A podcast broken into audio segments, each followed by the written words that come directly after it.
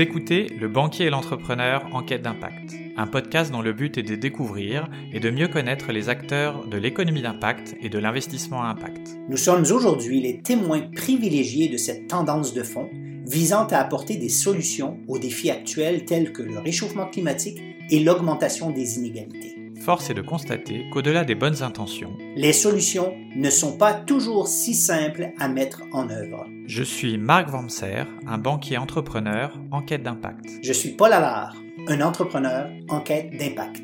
Nous vous proposons de vous joindre à nous pour mener l'enquête en allant à la rencontre de celles et ceux, entrepreneurs, investisseurs ou chercheurs, offrant des réponses concrètes aux défis d'aujourd'hui et de demain. Bienvenue. Bienvenue.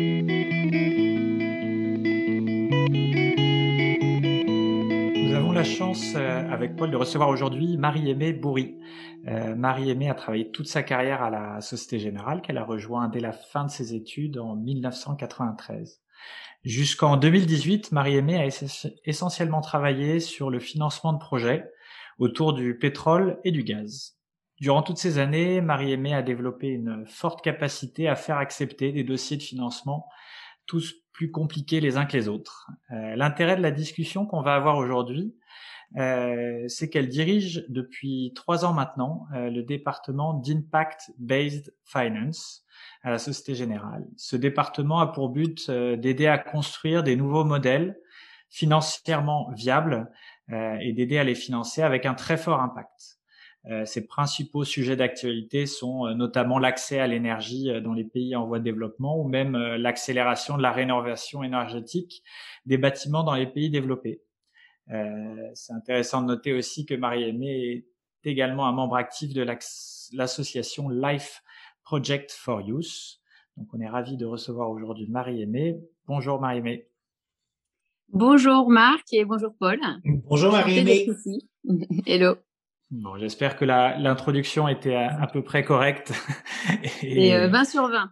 Bon, parfait, super. Et donc l'idée, bah, c'est de commencer directement euh, ce, cette discussion, peut-être par euh, le début. Donc, euh, est-ce que tu pourrais nous, nous dire d'où tu viens, Marie-Aimée, et nous raconter un petit peu le, le, le début, pas forcément de ta carrière, mais, mais qu'est-ce qui t'a amené, notamment à la Société Générale? Tous les secrets sur Marie-Aimée. Ah, tout ce que vous avez toujours voulu savoir euh, sans, sans jamais oser le demander. Exact. Euh, ben, mon histoire, donc euh, bon, pas très pas très originale. Hein. donc je viens de Haute-Savoie, je viens d'Annecy, dans un petit village, donc plutôt zone rurale.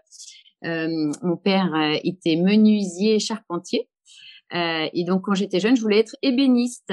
et puis bon, finalement, j'ai quand même bien travaillé à l'école, donc j'ai fait une classe préparatoire. Euh, pour euh, pour aller dans une école de commerce, donc à l'EDEC euh, à Lille. Et donc je suis partie, je suis partie de chez moi donc pour faire ces études, donc business avec plutôt une option finance et et donc voilà donc une un, un, chemin comment académique assez classique mais quand même plutôt venant de province et donc où j'ai eu la chance quand j'étais jeune euh, ben, d'être vraiment euh, au contact avec euh, la nature, puisque j'étais dans un petit village, donc on jouait dehors, on s'amusait dans la forêt et on passait nos vacances à la montagne, donc toujours un, un fort contact avec la nature qui du coup pourra avoir comment du, de l'importance par la suite. Et donc comme tu le disais, donc je suis sortie de l'EDEC en 1993 et donc c'était pas une très bonne année pour trouver du boulot. Euh, parce que la conjoncture était pas bonne du tout. Donc euh, il y avait beaucoup de jeunes diplômés euh, comme moi qui d'habitude trouvaient sans problème un poste dans des grandes sociétés, hein, les cabinets d'audit, les banques, les, les, les, grands groupes. Et là, en fait, c'était très très difficile de trouver du travail. donc j'avais à contre-cœur pris un, un poste de commissariat au compte qui m'intéressait pas du tout. Euh, mais j'avais postulé à la Société Générale euh, pour être à l'audit interne international. Et, euh, j'ai eu la chance d'avoir ce poste. Donc j'ai du coup commencé euh, à la Société Générale comme auditeur interne pour auditer nos filiales euh, dans le réseau international. Donc c'était mon, mon, démarrage professionnel. Très bien. Et donc ensuite à la Société Générale, est-ce que tu as après l'audit interne qui a un, bon un, bon début de carrière qui permet de comprendre beaucoup de choses et, de se former. vers, assez rapidement, tu t'es dirigé vers tout ce qui était oil and gas ou il y a eu d'autres étapes avant? Alors en fait, euh, et c'est aussi intéressant pour la suite, euh, donc dans le cadre de mes missions d'audit, euh, j'avais audité euh, une des implantations qui est donc qu'on appelait l'agence internationale, donc qui est à Paris et qui est donc l'agence qui tient les comptes de tous les traders de commodities et qui était dirigée par Denis Shields. Euh, qui euh, ensuite a créé une business line, donc la business line Natural Resources. Donc une, il a créé une business line pour euh, comment développer le financement des matières premières, euh, que ce soit les traders, euh, les grands exportateurs, etc., le trade finance. Et donc, comme il m'avait assez impressionné par par son entrepreneuriat justement, sa vision très comment très ambitieuse et et très très très très fine du, du, du, de, de business development, j'ai postulé pour euh, pour travailler dans cette business line Natural Resources qu'il a créé donc, euh, donc euh, juste après que j'ai que, que, que, que j'ai, j'ai fini mon, mon poste d'audit, donc au bout de, trois ans, donc en 96, je, je, j'étais dans les cinq personnes qui avec lui créé cette business line et qui incluait Pierre Palmieri, qui est maintenant le responsable de la division euh, Global euh, Finance and Advisory de la banque, donc qui est mon, big boss actuel, et aussi Sylvie Préa, qui à l'époque s'occupait des traders euh, sucre et qui maintenant est notre directrice RSE groupe. Donc on avait une petite bande très dynamique, très business oriented, très ambitieuse. Et donc j'ai fait du trade finance et très rapidement je me suis mis dans le oil and gas parce que justement je trouvais que c'était un secteur très intéressant où euh, il y avait euh, beaucoup de, de challenges, euh, beaucoup de comment d'opportunités, notamment dans les pays en voie de développement, de développer des nouveaux champs pétroliers et beaucoup de mid-cap en fait qui avaient du mal à, à se financer et, et où il fallait donc être assez inventif sur les structures de financement pour faire donc des, des, des financements de projets euh, auprès de ces, ces, petites sociétés qui n'ont pas de surface financière euh, et donc des financements de projets qui, dont le repaiement reposait entièrement sur le succès du projet. Donc le projet étant euh, euh, le, le, forage et l'exploitation euh, d'un champ euh, deepwater euh, offshore en Inde, au Ghana, en Angola, au Nigeria. donc je trouvais ça hyper intéressant et, et donc c'est ce que j'ai fait pendant la, pas mal d'années. Euh, donc à Paris et à, Londres. Et ensuite, euh, à New York, je suis partie. Donc là, j'ai suivi mon, mari quand on est allé à New York.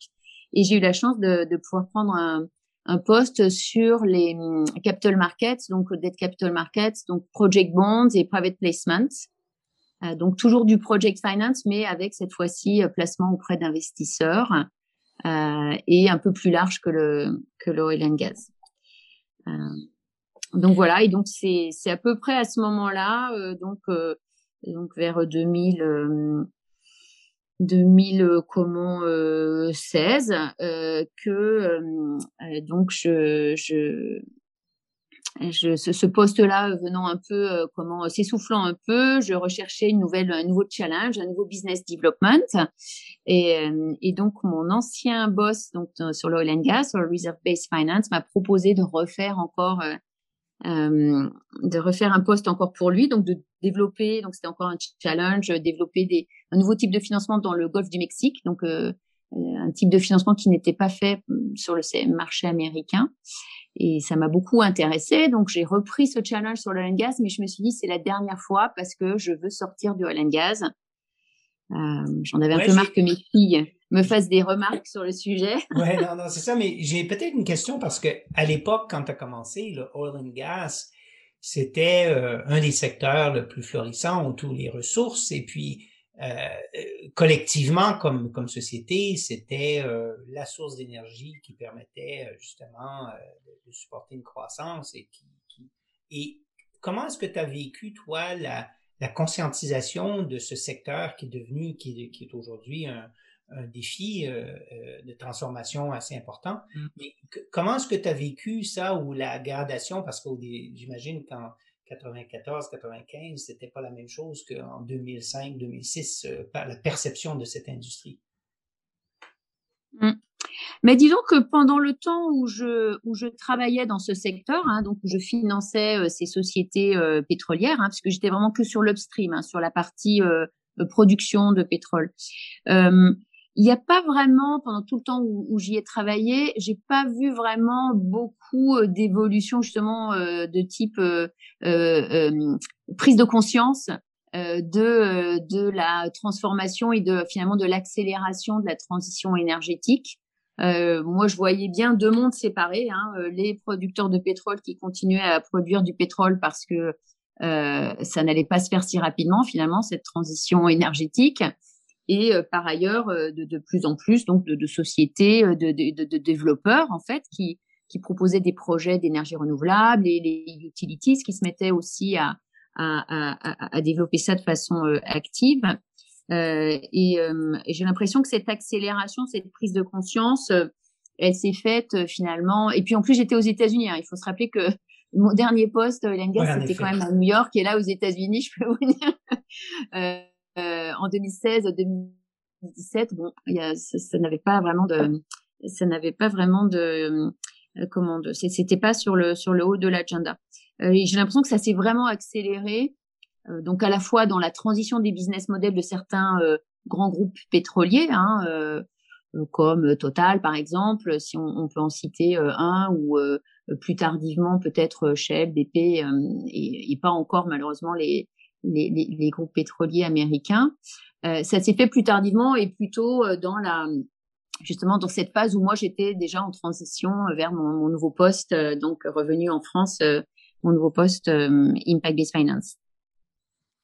D'accord. Et alors, peut-être euh, justement, tu, euh, pour bien comprendre, euh, on, reviendra un petit peu comment tu as fait ce changement et, et, comment tu es arrivé à, à, et ce que tu as développé dans le service Impact Based Finance? Mais pour bien comprendre ce que tu fais aujourd'hui, est-ce que tu pourrais nous décrire ce que c'est que le service Impact Based Finance et ce qu'ils font et ce que fait ce service concrètement aujourd'hui? Tout à fait. Euh, donc, euh, donc c'est une équipe qui a été créée il y a un peu plus de deux ans euh, à l'intérieur euh, d'un euh, d'une équipe. Donc là, on est on est six personnes actuellement pour vous donner une idée de la de la taille de l'équipe. Et donc, on fait partie d'un groupe plus important d'une petite quarantaine de personnes qui s'appelle Positive Impact Finance Solutions et qui est une, une équipe de composée à la fois de spécialistes environnementaux et sociaux et euh, de, euh, de, de, de, banquiers, en fait, de personnes ayant une expérience euh, de, de, de, financement ou autre expérience bancaire, et qui est donc dans la division de, de, Global Banking and Advisory, donc qui est la, en fait la partie financement de la banque d'investissement à la Société Générale. Donc ce groupe Positive Impact Finance Solutions est là en fait en support de nos business lines euh, donc euh, les business lines qui font du financement de projets, euh, des bonds, des financements de navires, de l'export finance, tout type en fait de, de, de, de produits de, et de services de financement dans la banque d'investissement. Et donc on est là en support. donc ce grand groupe est dans est en support des business lines pour les aider justement à intégrer en fait dans que ce soit dans leur analyse des risques euh, pour les transactions ou pour les clients auxquels euh, on prête, euh, ou que ça soit dans la structuration de de leurs produits financiers, comme par exemple dans le cadre des bonds, bah, pour pouvoir structurer des green bonds, des sustainability link bonds, etc. donc d'intégrer justement les les facteurs environnementaux et sociaux. et donc il y a deux ans, il a été décidé de, de, rajouter une nouvelle équipe dans ce groupe euh, donc l'équipe Impact Based Finance, euh, avec vraiment une, une optique d'avoir euh, une équipe vraiment disruptive, une équipe au début qu'on se qualifiait de R&D, hein, recherche et développement, pour travailler justement sur les situations, les solutions de financement qui aujourd'hui n'existent pas dans la banque. Donc typiquement, pour pouvoir financer des projets qui ont un fort impact positif et dont on voit un fort potentiel de, scale-up, donc une forte potentialité de, répondre euh, significativement euh, euh, donc aux, objectifs de développement durable, mais qui aujourd'hui sont considérés comme non bancables euh, par les business lines de la banque, selon nos critères euh, comment traditionnels. et donc, on, on, voulait avoir une équipe qui est capable de passer du temps, de, de réfléchir à, à, ces problématiques et de trouver une solution euh, et qui en fait finalement n'est pas nécessairement d'abord un problème de, de, structure financière ou de produits financiers, mais une solution au niveau des business models euh, et de voir comment est-ce qu'on peut réduire les coûts pour que le projet soit plus rentable, comment est-ce qu'on peut euh, trouver des agrégateurs qui font que ces petites transactions de petite taille et dispersées qui n'intéressent pas la banque d'investissement, ben on peut les mettre en, en, en, portefeuille pour pouvoir justement avoir une taille critique qui fait que ça vaut le coup d'y passer du temps et, et de trouver euh, une solution de financement. Et surtout, et enfin, euh, puisque notre focus, c'est quand même le, le, le, le, le funding gap du, développement durable, euh, d'adresser le problème des, euh, du risque pays.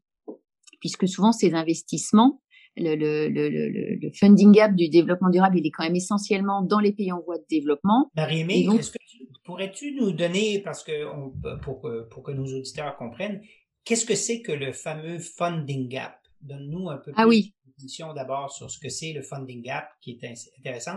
Et aussi, euh, euh, j'aurais une autre question par rapport à comment est-ce que la, la Société Générale a évolué vers assez rapidement, en quelques années, à intégrer des notions qui sont euh, qui étaient au, début le RSE, l'environnement social, et là, on parle d'impact. Donc, peut-être cette évolution et les différences entre celles-ci. Donc, d'abord, le funding gap, peut-être plus technique.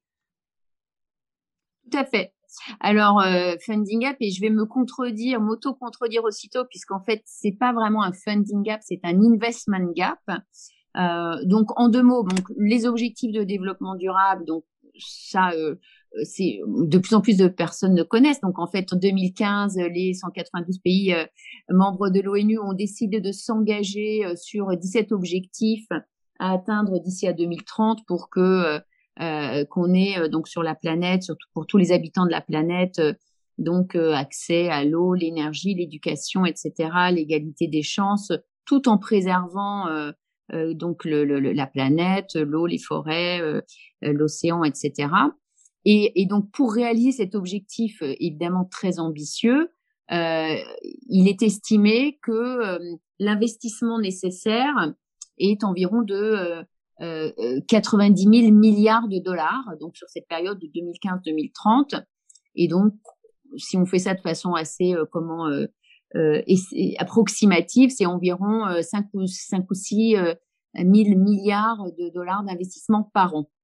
Et donc, quand on regarde, donc il y a pas mal de, d'études de, d'estimation, bien entendu, hein, puisque ça peut pas être très précis qui ont été faites quand on regarde est-ce que ces investissements sont faits pour pouvoir justement avoir un espoir d'atteindre les objectifs de développement durable d'ici à, 2030, on se rend compte que non. Euh, euh, certains investissements sont faits, oui, essentiellement dans les pays développés, mais euh, chaque année, il manque environ 2600 euh, milliards chaque année d'investissements qui ne sont pas faits et euh, qui sont donc des investissements dans euh, les infrastructures euh, qui permettent de donner accès à l'eau, accès à l'électricité, qui sont des investissements en connectivité pour donner accès à l'éducation et, et, et, et, autres, des investissements pour le recyclage, etc. Donc on parle d'investissements très très concrets et et donc quand on regarde où se situent ces besoins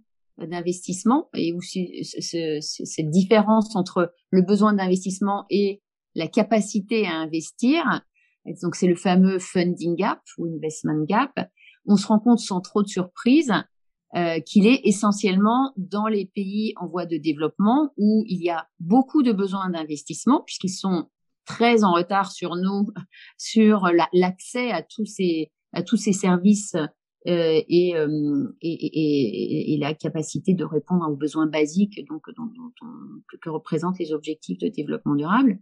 Euh, donc beaucoup de besoins d'investissement, mais très peu de ressources puisque la plupart des pays euh, ont peu de ont peu de ressources budgétaires et donc le gap du coup est très important. Et est-ce que vous euh, l'estimez vous l'estimez à combien le funding euh, fameux investment ou funding gap? Donc on a besoin de 5 à 6 000 milliards par année.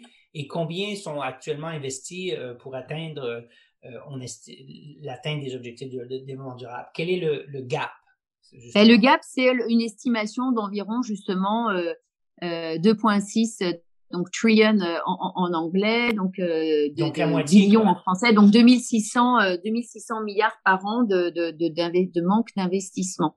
Donc c'est énorme. Donc c'est la moitié, euh, quoi. C'est la moitié. Voilà, c'est la moitié. Et sur ces 2,6, mm, mm, donc c'est 2600 milliards par an, on estime que la moitié, donc 1,3, est en Afrique, sur le seul continent africain, et, et, et que cela va être de plus en plus marqué puisque c'est le continent qui a la, la croissance démographique la plus forte mhm. et le retard d'infrastructures de, de, le plus important. Et d'après toi, pourquoi est-ce qu'il existe ce funding gap euh, structurellement et en quoi euh, votre implication peut, euh, peut, peut, régler ce, ce problème de, de, funding gap? Pourquoi il existe? Puis que, quelles sont les solutions que vous pourriez apporter? Alors, pourquoi il existe? Ben, c'est un peu le, le, le, point que je faisais tout à l'heure. Euh, c'est une histoire d'adéquation entre euh, l'offre et la demande. Euh, C'est-à-dire que euh, les entreprises, en fait, euh, pendant très longtemps, maintenant c'est en train de changer progressivement, n'ont pas en fait eu besoin et donc n'ont pas développé des, une offre abordable. C'est-à-dire que partir du moment où on peut faire suffisamment de de business euh, euh, en, sur des marchés euh, comment développer. donc, pourquoi baisser les coûts quelque part? Or, toute cette, tous ces besoins donc dans ces régions qui sont justement peu développées, hein, donc avec des très peu d'économies locales, donc très peu de, de revenus en fait, euh, même si effectivement certains pays ont des ressources naturelles qui leur donnent euh, des revenus. Ils ont des très fortes populations en, très forte croissance. Euh, donc, pour pouvoir répondre à ces besoins, euh, il faut pouvoir avoir une offre abordable et donc être capable de baisser les coûts. Et donc, il n'y avait pas vraiment d'incentive, je pense, de la part des, des, entreprises pour accéder, pour, pour développer leur offre sur ces marchés. Les entreprises étant les, tu parles des, des, institutions financières ou tu... Non, non, là je parle des fournisseurs de solutions, donc les, je veux pas donner de nom, mais euh, donc les, euh, les, les constructeurs, les énergéticiens, euh, les les entrepreneurs qui donc réalisent des travaux de de de, de, grosses œuvres, ou des, des, des, routes, des ponts, des hôpitaux, euh, tout tous tout, tout ces ce que l'essentiel de, de, ces investissements c'est quand même de l'infrastructure mmh de tout type. Et je pense qu'une deuxième raison pour laquelle ça ne s'est pas fait, c'est que justement on n'avait pas une des raisons pour lesquelles on ne pouvait pas autant baisser les coûts, c'est qu'on n'avait pas encore autant exploité la digitalisation euh, de l'économie, qui permet justement, qui rend possible euh, euh la euh, comment la, la, la, la, connexion entre les différents services, le contrôle à distance. Si on prend l'exemple, par exemple, des des, de l'accès à l'énergie justement en Afrique avec les, les solar home systems ou les mini grids, euh, ben, le fait de pouvoir contrôler à distance euh, le fonctionnement de ces euh, de ces de ces petites unités de de, de, de production solaire décentralisée veut dire qu'une entreprise peut exploiter un, un, parc solaire sans avoir de personnes localement pour donc s'occuper de justement de, de, de, de, ces opérations. Donc c'est euh, l'énorme bond euh, en termes de digitalisation d'économie a vraiment facilité euh, l'accessibilité à des coûts plus Voilà, l'accessibilité et la, et, la baisse des coûts. Euh, et est-ce que tu dirais, Marie-Aimée, est-ce que tu dirais aussi que euh, tu faisais référence tout à l'heure à ce que euh, des petits projets puissent se consolider pour qu'ils puissent être finançables par une institution financière. Est-ce que ça aussi, c'est une des parties de la solution euh, qu'il faut mettre de l'avant? Tout à fait. En fait, une, des, des, raisons principales pour lesquelles ces investissements ne sont pas faits, c'est que c'est des tas de petits investissements dispersé et donc c'est trop compliqué et c'est pas assez attractif finalement. En fait, c'est trop compliqué pour pour les pour les banques locales quand il s'agit de financement de projet. Elles n'ont pas forcément cette compétence de financement de projet et c'est trop petit pour la banque d'investissement. Donc ça tombe un peu dans un dans un trou dans un trou noir. C'est un peu le missing middle. et donc il faut trouver une façon euh, de euh, les originer de façon plus euh, comment standardisée et simple et de les consolider pour avoir une taille critique qui intéresse justement les investisseurs et pas forcément uniquement les investisseurs étrangers. C'est, aussi. Donc, je donne un exemple. Un exemple, c'est que c'est pas finançable avoir une ferme bio qui produit localement quelques quelques mangues mais si on consolide 2000, 3000 fermes bio qui ont un modèle relativement similaire pour euh, dans un projet euh, euh, consolidé, donc ça c'est finançable à grande échelle pour pouvoir mmh. déployer plusieurs milliards au lieu de déployer quelques quelques centaines de milliers d'euros. tout à fait, ce sera mon avis pas des milliards, mais oui, tout à fait. L'idée c'est ça, c'est c'est d'avoir une taille critique et aussi, grâce à la consolidation, ça permet aussi d'avoir de la diversification. Parce que oui, une, une banque locale pourra toujours faire un prêt à euh, une ferme de mangue bio, mais euh, bon, c'est peut-être un petit entrepreneur qui n'a pas euh, un gros track record et voilà, il n'y a pas suffisamment de surface financière et, et, on est sur un seul producteur. Euh, si on regarde un portefeuille de 150 producteurs, bon, il y en a peut-être 2, 3, 4, 5 qui vont faire défaut, mais de façon générale, on bénéficie toujours euh, de la du rehaussement de crédit euh, intrinsèque au fait de prêter un, volume euh, de d'entités plus important. Maïmé, est-ce que tu pourrais nous donner un, un exemple concret sur lequel tu, travailles en ce moment ou que tu as travaillé euh, peut-être c'est une ferme bio de mangue ou c'est peut-être euh, autre chose sur l'accès à l'énergie euh, et euh, nous donner euh, quelques solutions sur lesquelles tu as tu as travaillé. On a parlé de la le, sur on a parlé du fait de, de, de, regrouper des petits projets pour en faire des gros, mais il y a aussi différents leviers sur lesquels vous, vous pouvez jouer, notamment en mixant différentes sources de financement. Est-ce que tu mm. aurais un, un, ou deux exemples à nous donner? Oui, tout à fait. Donc, euh, comme l'équipe est encore assez récente, euh, on est en train de, de faire nos premiers euh, projets. Hein, donc, on n'a pas, on n'a pas encore abouti jusqu'à une signature, mais donc on a plusieurs mandats en cours. donc, l'un d'entre eux, c'est par exemple de financer un projet d'électrification rurale au Sénégal. donc, il s'agit d'une entreprise PME française qui donc a une une licence d'exploitation euh, pour électrifier donc euh, des villages qui aujourd'hui n'ont pas accès euh, à l'énergie. Et donc, la façon dont ils le font, c'est en installant des mini-grids. Donc, les mini-grids, ce sont des, des mini-fermes solaires de 1 mégawatt ou, ou un peu moins, qui donc permettent, avec un mini-réseau, d'électrifier complètement un village. Donc, à la fois les, les habitations, comment des, des, des, des, foyers, euh, et euh, donc les petites euh, les petites activités économiques qui qui que ces villages incluent. Et, et, et, typiquement, c'est un type de financement qui jusqu'ici et, et, encore maintenant est, est difficile parce que euh, c'est un montant, donc c'est un, million, un mégawatt, c'est environ euh, un million d'euros, hein, plus ou moins. Euh, donc qui est quand même significatif hein, euh, pour euh, une banque locale, mais trop petit pour une banque d'investissement. Et surtout, le, succès de ce projet va dépendre en fait de la capacité de, la, de la population à développer justement un usage productif de l'électricité et donc de ce fait ben, consommer euh, plus d'électricité, euh, en tirer plus de, revenus, euh, qui lui permettra de, de, consommer cette électricité. Donc jusqu'ici, ce genre de projet Nigrid avait du mal à être financé parce que justement les, les, les, les, les, financiers, voilà, ne voyaient pas, voyaient ça comme trop risqué, devant faire un pari sur l'augmentation de la demande. Et ce qui nous a intéressé dans ce projet donc de, cette de cette société française, c'est que eux ont justement une approche par l'impact euh, et euh, qu'ils ne se voient pas comme simplement euh, l'entreprise qui vient installer la mini-grid et, et, et, facturer l'électricité, mais qu'ils ont un objectif complètement aligné avec les communautés dans laquelle ils, ils proposent leurs services.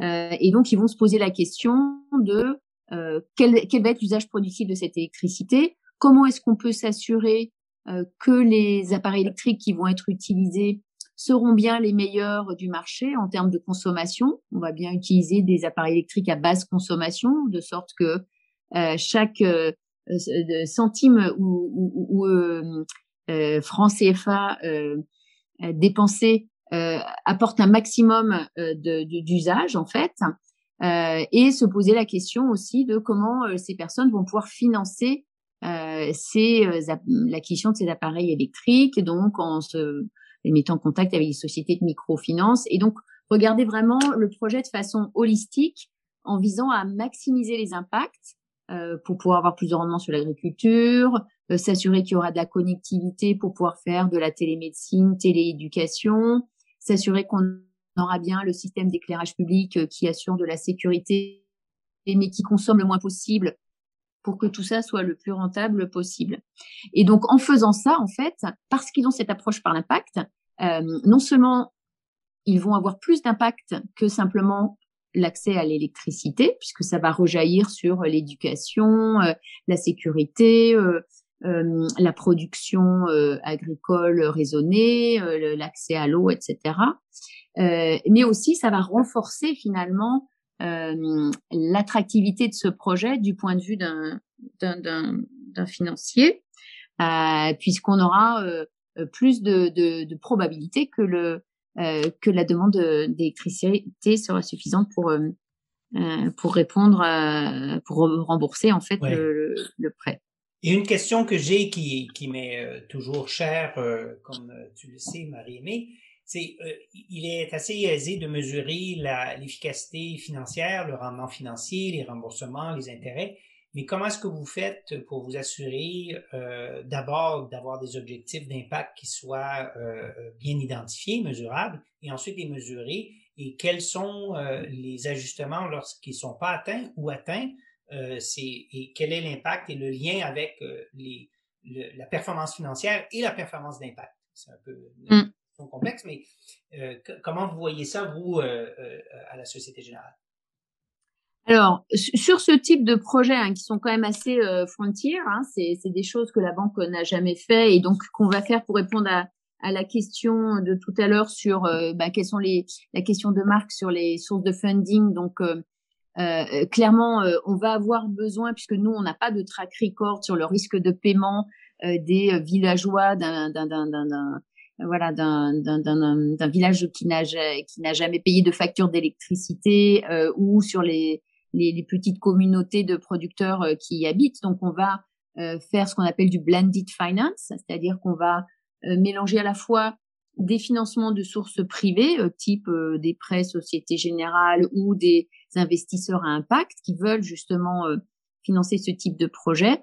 On va mélanger ça avec euh, des euh, financements de sources publiques ou philanthropiques euh, qui viendront rehausser le crédit. Donc typiquement, dans une structure blended finance, on a un investisseur qui a plus d'appétit au risque et qui est plus drivé par l'impact, qui va peut-être être, d'accord de mettre une first loss, donc de prendre les premières pertes du projet, ou de fournir une garantie partielle de 10, 20, 30 euh, sur le risque de paiement, ce qui va permettre de rehausser le crédit et euh, de rendre confortable des investisseurs privés qui, eux, certes sont intéressés par l'impact, mais euh, veulent aussi être rassurés sur comment le, le, le remboursement euh, de, la, de, leur, de leur investissement. Donc, pour, euh, et donc sur la si, je comprends, si je comprends bien, le, le, le, blended, avant que tu répondes sur la question de la mesure, euh, Marc, le blended de finance, c'est, c'est-à-dire, c'est une, des sources de financement qui sont euh, dans un contexte où on n'a pas d'historique de crédit ou de remboursement de crédit, dans un, contexte euh, où il y a moins de, de données.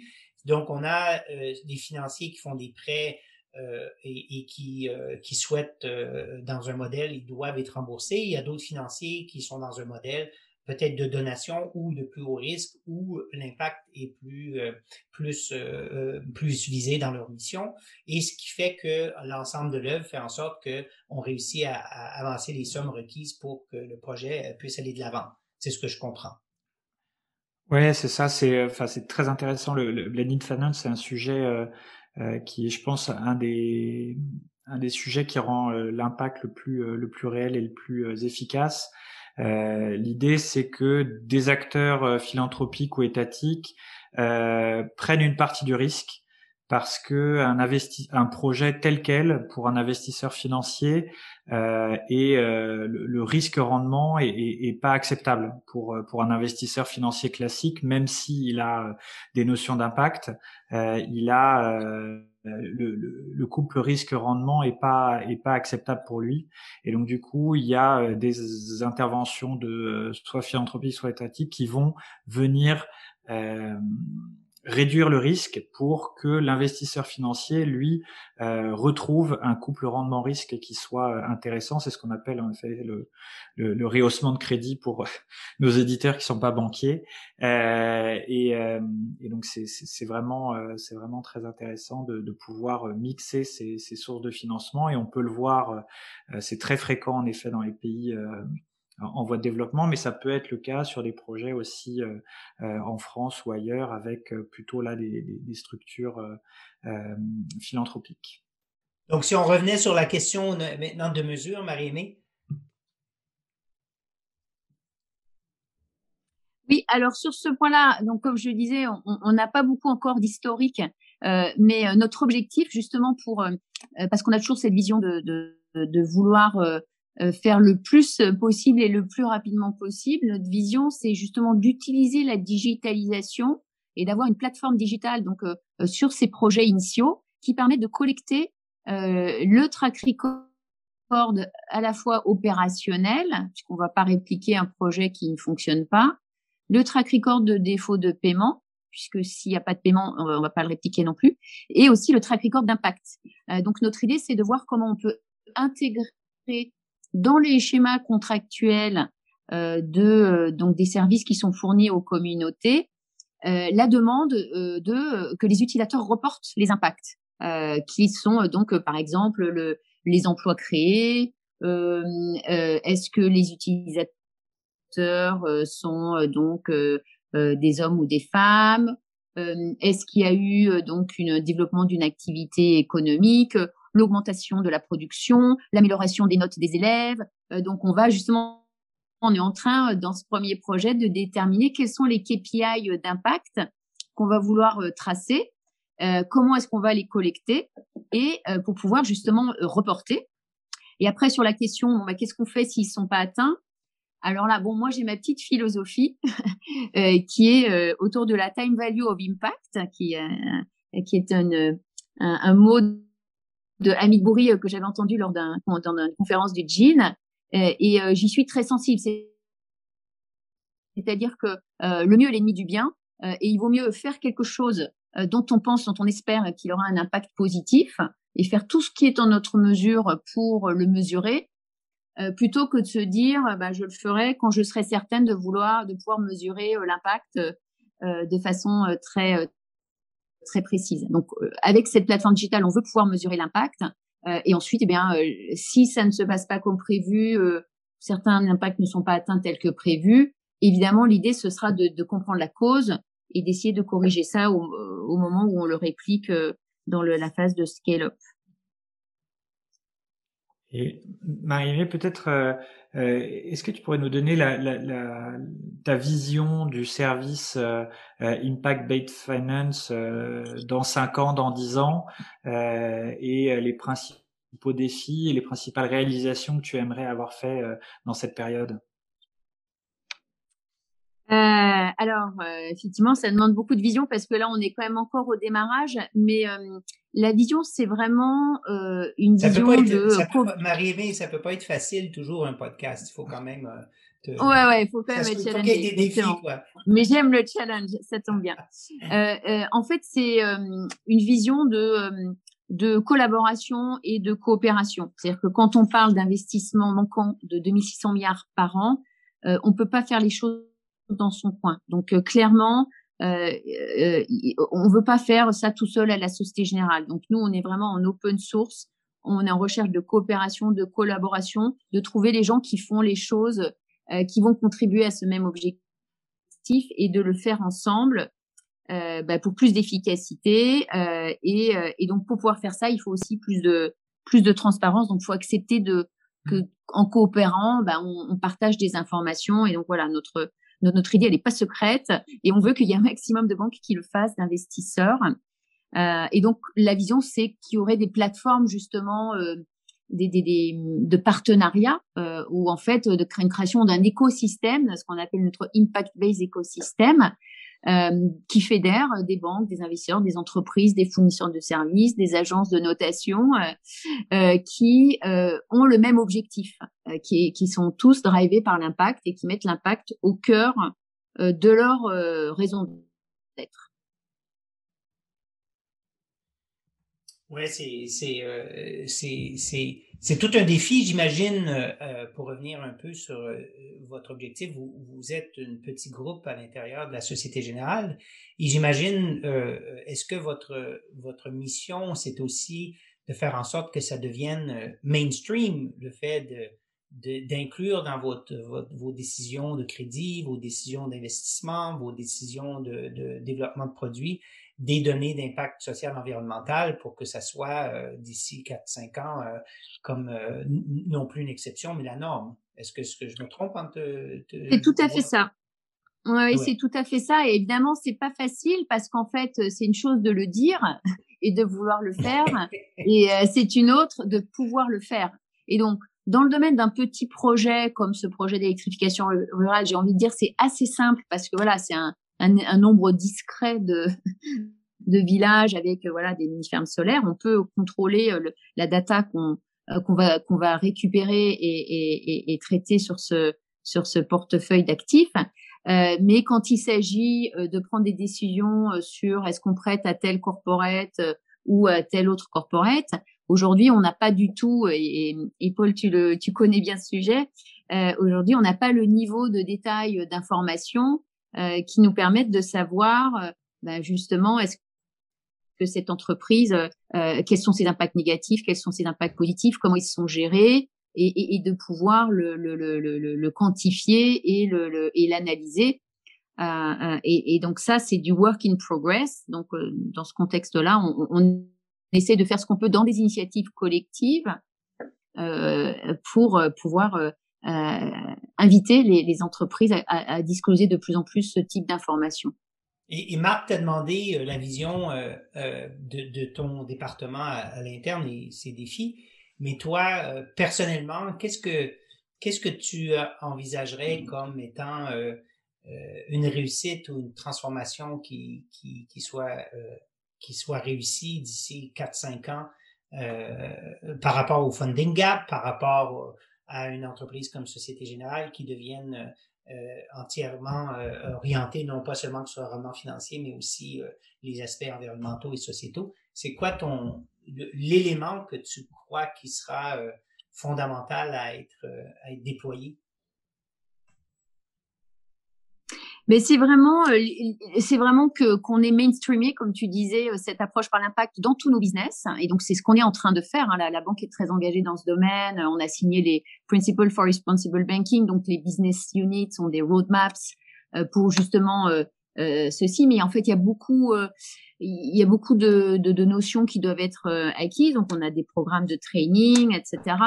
et mon objectif, c'est que justement tous nos collègues euh, intègrent ces notions, comprennent que on n'a pas besoin d'être un spécialiste de l'impact pour pouvoir devenir un, un impact pionnier et, et, se poser la question dans mon day-to-day job, comment est-ce que je remets l'impact positif au centre de mes décisions, comment est-ce que je, je, je suis transparent sur mes impacts négatifs et, et la façon dont, dont, je les gère.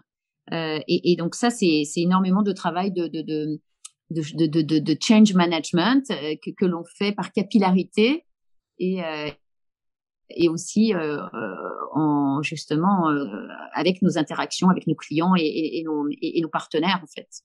C'est assez fascinant, Marc, hein, de voir que une banque comme la Société Générale Bon, euh, la, la Bank qui, qui, est dirigée par toi-même, vous avez, euh, vous êtes plus, agile à certains égards, mais Société Générale, c'est un mastodonte. Donc, c'est, moi, je trouve ce, que j'entends aujourd'hui, Marie-Aimée, Marc, est très encourageant. Je ne sais pas ce que toi tu en penses, Marc, mais je trouve ça extrêmement encourageant.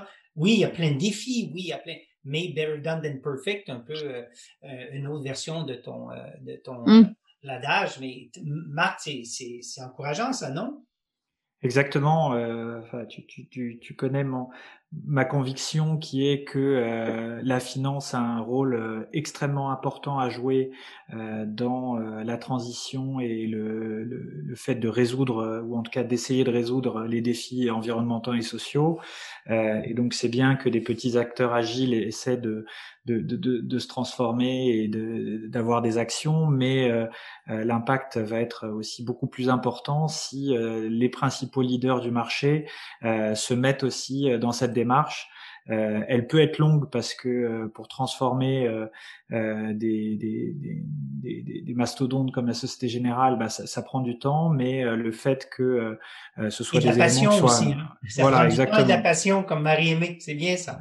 du moment qu'il y a des, il y a des, ce qu'il faut, c'est qu'il y ait des des individualités qui euh, portent le projet, qui portent euh, la notion d'impact et, euh, c'est le rôle qu'a Marie-Aimée notamment. Donc c'est en effet extrêmement positif. Ben oui. Écoute, je ne sais pas qu'est-ce que tu as-tu un, dernier mot de conclusion, Marie-Aimée, mais évidemment on pourrait en parler. je suis certain qu'il y a plein de sujets qu'on aurait pu creuser davantage, mais mais est-ce que toi, de ton côté, euh, tu, tu, tu es assez positif sur, euh, même si euh, parfois le matin je me lève, moi, puis je dis on n'y arrivera jamais, mais c'est de t'entendre et d'entendre les projets que vous faites et de voir qu'il y a une transformation réelle et ton parcours à partir du, de, du secteur financier jusqu'à ce où tu es, c'est quand même, moi je trouve ça encourageant, mais et, toi, tu es, es, assez positif sur les défis qu'on pourra euh, qu'on pourra relever ensemble collectivement? Euh, alors oui, moi je suis une éternelle optimiste, donc c'est plus facile effectivement. euh, ou alors c'est auto-alimenté. Euh, oui, en fait, moi ma réponse, mon mot de la fin, ce serait Together We Can, qui est justement le, le hashtag de la de l'association Life Project for Youth que mentionnait Marc au démarrage et qui et qui est une organisation qui euh, qui aide les, les, les jeunes euh, euh, en situation d'extrême pauvreté et d'exclusion à trouver un job décent grâce à, à, à une expérience d'entrepreneuriat.